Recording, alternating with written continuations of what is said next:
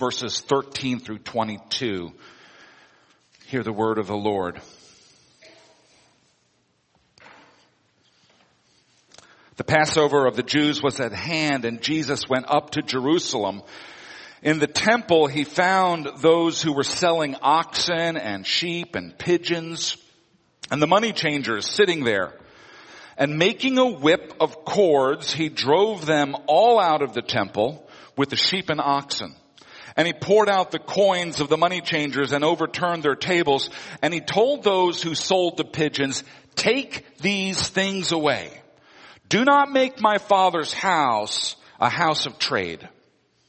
His disciples remembered that it was written, zeal for your house will consume me. So the Jews said to him, what sign do you show us for doing these things? Jesus answered them, destroy this temple and in three days I will raise it up. The Jews then said, it has taken 46 years to build this temple and you will raise it up in three days? But he was speaking about the temple of his body. And therefore he was raised, when therefore he was raised from the dead, his disciples remembered that he had said this and they believed the scripture and the word that Jesus had spoken. This is the word of the Lord. Let us pray. Father God, may the words of my mouth and the meditation of all of our hearts be acceptable because you are our rock and our redeemer. Amen. So it isn't very often that we get around to reading the Song of Solomon. It's the R-rated part of the Bible. It's a song that is sung back and forth between two lovers with a, a chorus uh, of friends chiming in every once in a while. This morning we read just a couple of verses from the Song of Solomon. One lover saying to the other, set me as a seal upon your heart, as a seal upon your arm. We might translate that as tattoo me on your heart. Tattoo me on your arm. Set me as a seal upon your heart, as a seal upon your arm, for love is strong as death Jealousy is fierce as the grave. Its flashes are flashes of fire, the very flame of the Lord. This morning we continue in our sermon series through the Gospel of John and we read the familiar story of Jesus cleansing the temple. You all know this story. Jesus sees people selling animals and changing money in the temple and his anger flares up. And he makes a whip to drive the people and the animals out of the temple and he dumps over the tables of the money changers. And I have to guess that his voice was raised just a bit when he said, take these things away. Jesus was angry and his anger was physical. If you did today what he did then, you can be sure that someone would call the cops and you would be cooling your heels in jail or minimally they would have a restraining order against you. Jesus is torqued up. He is not happy. He is seeing red. And the explanation that is offered to us in the Gospel of John for Jesus' outrageous behavior is a brief quotation from Psalm 69. It shows up in John 2:17. Zeal for your house will consume me. Have you ever had a passion that consumed you? Naturally, I had to go over to Psalm 69 to study that passage and to try to wrap my mind around this zeal that consumed someone like a red hot fire. And in short order, I found my way into the Song of Solomon because the word for zeal used in Psalm 69 is the same word that shows up in the Song of Solomon. Only there in our translation, it is rendered as jealousy instead of zeal. Other places in the Old Testament, this word is translated as indignation or fury. Love is strong as death. Jealousy or zeal is fierce as the grave. It, its flashes are flashes of fire, the very flame of the Lord. Now if you sleep through the rest of this sermon, I want you to get this one point. I want you to see the connection between love and zeal. Zeal or jealousy is the reaction that a lover has when the thing that he loves is intruded upon or compromised or threatened or adulterated in, in, in any way. Let me repeat that. Zeal or jealousy is the reaction that a lover has when the thing he loves is intruded upon, compromised or threatened or adulterated in any way. Now, I realize that for some of us, there might be a psychological reaction to holding together these two ideas, love and zeal. Because love is gentle, while zeal is fierce. Love is delicate, while zeal is rock hard. Love is the treasure, but zeal is the protective barrier around the treasure. And where there is true love, there will be true zeal. Let me offer just one silly example. You go to dinner with your friend, the wine connoisseur. He orders a bottle of Chateau Lafite Rothschild for $2,500. It's brought to the table and it's decanted. He samples the wine and he approves the bottle. And as he's beginning to enjoy his first magnificent glass, you lean over and say, hey, you know what is really good? Red wine mixed with a little Coca-Cola. Here, let me show you. And as you reach to pour your Coca-Cola into his wine glass, your wine connoisseur friend all of a sudden becomes a judo expert and you find yourself on the floor. That is zeal. How dare you adulterate a glass of Chateau Lafite Rothschild? The wine connoisseur's love for fine wine creates in him a zeal which protects the things that he loves. Jesus' love for the temple caused his zeal to flare up. Like the very flame of the Lord when he sees the temple intruded upon, compromised and adulterated. Where there is true love, there will be true zeal. Fifteen years ago, Bob and Tammy got married at St. Mark's United Church of Christ in Philadelphia. And this morning, right here at Huntingdon Valley Presbyterian Church, Bob and Tammy, Tammy are going to renew their wedding vows. Fifteen years ago, Bob and Tammy started their life together by promising to love, honor, and cherish each other regardless of their circumstances in sickness and in health, for richer and for poorer, for better and for worse, forsaking all others. And they promise to do this until the day that they die. And today, they're going to renew those vows.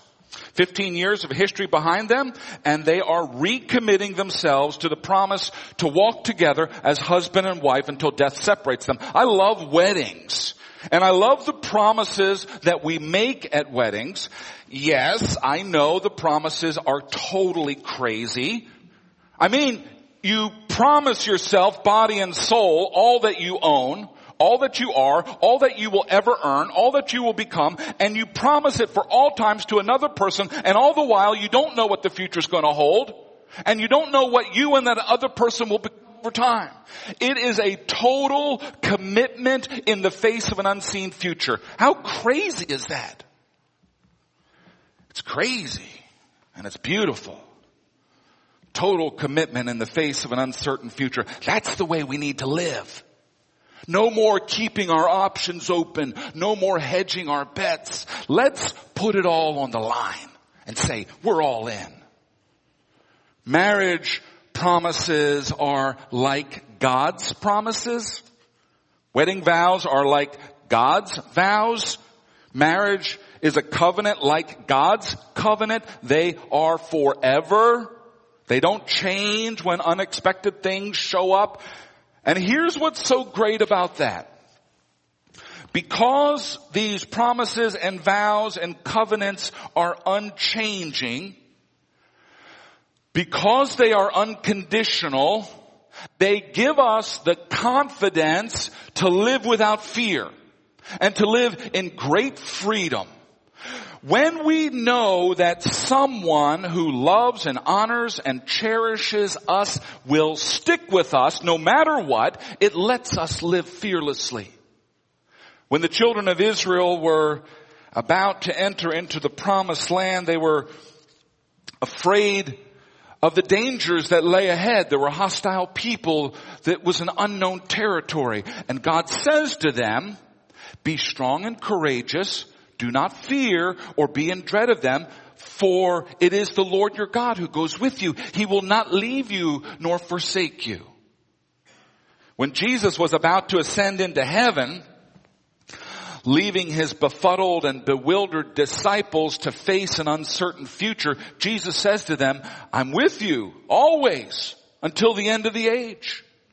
The apostle Paul, writing from prison to the church in Rome, a church that was facing oppression and martyrdom, he says to them, I am sure that neither death nor life, nor angels, nor rulers, nor things present, nor things to come, nor powers, nor height, nor depth, nor anything else in all of creation will be able to separate us from the love of God that is in Christ Jesus our Lord. God's commitment to His people is forever. It does not waver. It is unconditional.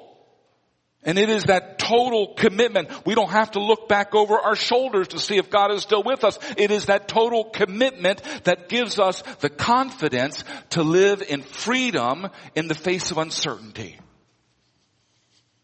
Wedding vows, the promises that we make when we enter into marriage mirror God's covenantal promises to His people. Marriage is a visible reminder of the invisible union between Christ and His church. Paul alludes to this in Ephesians chapter 5 where he writes, Therefore a man should leave his father and mother and hold fast to his wife and the two shall become one. This mystery is profound and I am saying that it refers to Christ and the church. Weddings are wonderful. And what they signify is deeply mysterious. Two people becoming one. Their love is between them. And their zeal for that love causes them to protect each other and to protect their marriage. They do that by performing a judo move on anyone who might pour Coca-Cola into their Chateau Lafite Rothschild. They do that by making a whip and driving out any animals who don't belong in their courtyard. Rainer Maria Rilke, the German romantic poet, wrote, a good marriage is one in which each partner appoints the other to be the guardian of his or her own solitude and thus they show each other the greatest possible trust. Each lover is also a guardian. And it is the zeal of a guardian that protects the purity and the holiness of the marriage. To have a great glass of wine, you need to keep out the impurities. To have a holy temple, you need to keep out worldly things. To have a healthy marriage, you need to keep out anything that dilutes or adulterates or interferes with that marriage. Now I want to touch on just one more point before we conclude, and that point is this. Love and zeal find their perfection in holiness. Love and zeal find their perfection in holiness. Zeal is what forms the protective barrier around the thing that we love. A barrier that separates the thing that we love from things that might injure it. Holiness is also a protective separation. Holy things are separated from everyday things and they're set aside for a special purpose. And when our love and our zeal are perfected, when we love perfectly and have zeal perfectly, we find ourselves in the presence of the holy. Now, I know this idea is a little complicated, so let me see if I can make some sense of it by going back to our story of the cleansing of the temple. It's Passover and Jesus is at the temple in Jerusalem. Keep in mind that the temple is not a single building, it's a complex of buildings surrounded by a courtyard with covered uh, walkways and a wall on the periphery of the property. We're going to visit it and, and Stephen's going to give us the tour in March of 2018. We're coming. Okay. So hold open a slot for us. Now imagine HVPC as the temple in Jerusalem. We would be in the temple proper, right here. The chancel would be the Holy of Holies. Outside of this building, along Huntingdon Pike and Ayerston Avenue, would be high retaining walls. And the space between those walls and this building would be filled in so that instead of a ski slope for a parking lot, we would have a perfectly level courtyard surrounding the sanctuary. It's in that courtyard surrounding the temple that Jesus encounters people selling oxen and sheep and pigeons. There were also people who had set up tables to handle foreign exchange, trading denarii and drachmas for shekels. Those people and their animals and their trading tables were in the temple courtyard for legitimate reasons. All of the business transacted there was conducted with the approval of the temple officials. The animals sold were offered as sacrifices in the temple. All of the animals were clean according to Jewish law. There were no pigs there. And because Jews traveled from all over the world to be in Jerusalem for tree, the money changers, them, their foreign currency from their home country, the money changers provided an important service to religious pilgrims. But Jesus sees all of this activity and he's really unhappy. His reaction is physical. He makes this whip and he drives the people and the animals out. He picks up the jars of coins and he dumps them on the ground and he overturns the table. His zeal is a strong physical emotional reaction because what is at stake here is the holiness of the temple. To be holy is to be set aside for some special purpose. Holy things are consecrated for godly purposes. The holier something is, the more removed it is from every day. The opposite of holy is not sinful or evil. The opposite of holy is ordinary or workaday. The fourth commandment says, remember the Sabbath day to keep it holy. Six days shall you labor and do all your work, but the seventh day is a Sabbath to the Lord your God. Now there's nothing sinful about work. Quite to the contrary. Sloth is a sin, and it's not possible to please God if we're not willing to work. Work is our ordinary human condition. But the Sabbath, the day set aside for not working, is holy. Work is good, but the Sabbath is holy. It's better than good. The holiness of God was signaled through the physical separation in the temple. The Holy of Holies, the innermost part of the temple, contained the Ark of the Covenant, and the lid on top of the uh, on top of the Ark was covered in gold, was called the mercy seat, and was the place where God was understood to be actually present with His people. The high priest would go into the Holy of Holies only one day a year on Yom Kippur to make atonement for the people. The place was so holy, in fact, that the priest would tie a rope around his ankle when he went in. In case he was struck dead, they could drag him out without dying themselves. Outside of this Holy of Holies, there was another place, the holy place, and that's where the priests did their everyday priestly work. It was holy. It was set aside, but it was not as holy as the Holy of Holies. And then outside of those two holy places was the courtyard. And even the courtyard was removed from the outside world by its walls. So it too was set aside for a special purpose. It is in this courtyard that Jesus encounters people selling animals and changing money. And Jesus is angry with a lack of regard for the holiness or the separateness of even the temple courtyard. How come? Because the things God sets apart to be separated should not be compromised even in the least little way. Jesus isn't upset because there's something sinful about oxen or sheep or pigeons. He isn't upset because there's something evil about money. In and of themselves, those things are just fine. There's nothing wrong with them. But what is holy is set aside completely and entirely without reservations. It is set aside even from ordinary good things.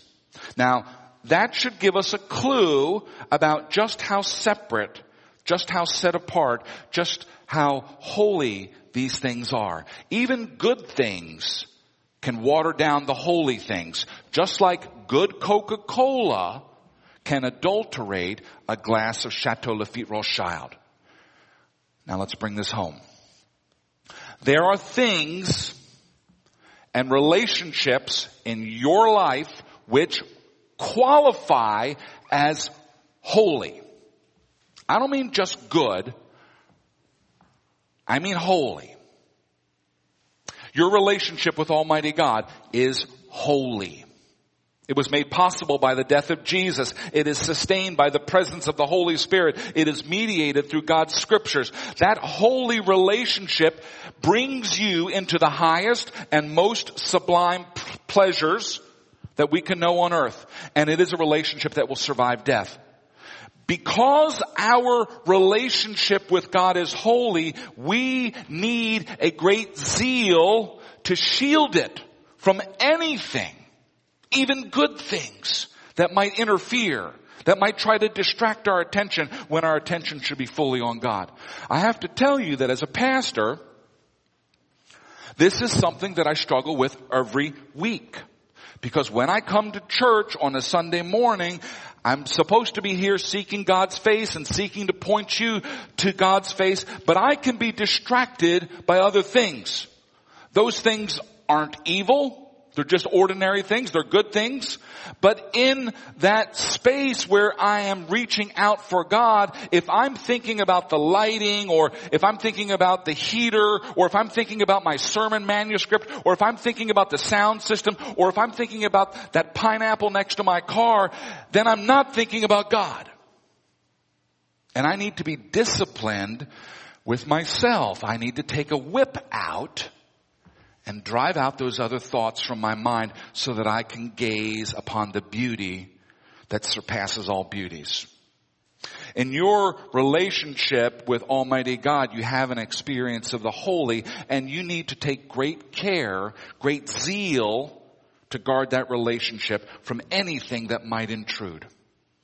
If you are married, your relationship with your spouse is holy. Now I'm not saying that your spouse is holy. He's not. But your marriage is. Marriage was created by God for a holy purpose. In marriage, we see the face of God and we know pleasures in a way that's not possible anywhere else. In spite of its wonder, it is easy to let things intrude upon our marriages. Sometimes those things are evil and those we need to obviously drive out, but sometimes it's good things that intrude upon our marriages. Things like jobs and hobbies and other external relationships in and of themselves, those things are good. But if they enter into that sacred space set aside for the marriage, then they too must go and we must be disciplined. We must take up the whip and drive them out. I admire people who say to me, sorry pastor, I can't meet with you this evening. I have a date with my wife. Meeting with the pastor, what could be more fun than that? You might be saying to yourself. I'm hoping going out with your wife is more fun. I don't think the people who were selling animals or changing money in the temple courts were evil. I don't think they were bad. But I do think they had become careless about the holiness of the temple. I think they took it too much for granted. And I think there are a lot of marriages that suffer because husbands and wives take their marriage for granted. They take each other for granted. We need to be zealous as we guard our relationship with God. Don't ever take that for granted. We need to be zealous as we guard our relationship with our spouse. Don't ever take it for granted. Even if that means that you must take up a whip and drive out something from your holy place. Let us pray. Father God, we thank you for your word and we thank you for the testimony of John the evangelist. We pray this morning that you would seal these words to our heart and keep our eyes focused on you. Lord, you know how susceptible we are to distraction. We pray this morning that you would claim our hearts and hold us close. We pray this in Jesus' name. Amen.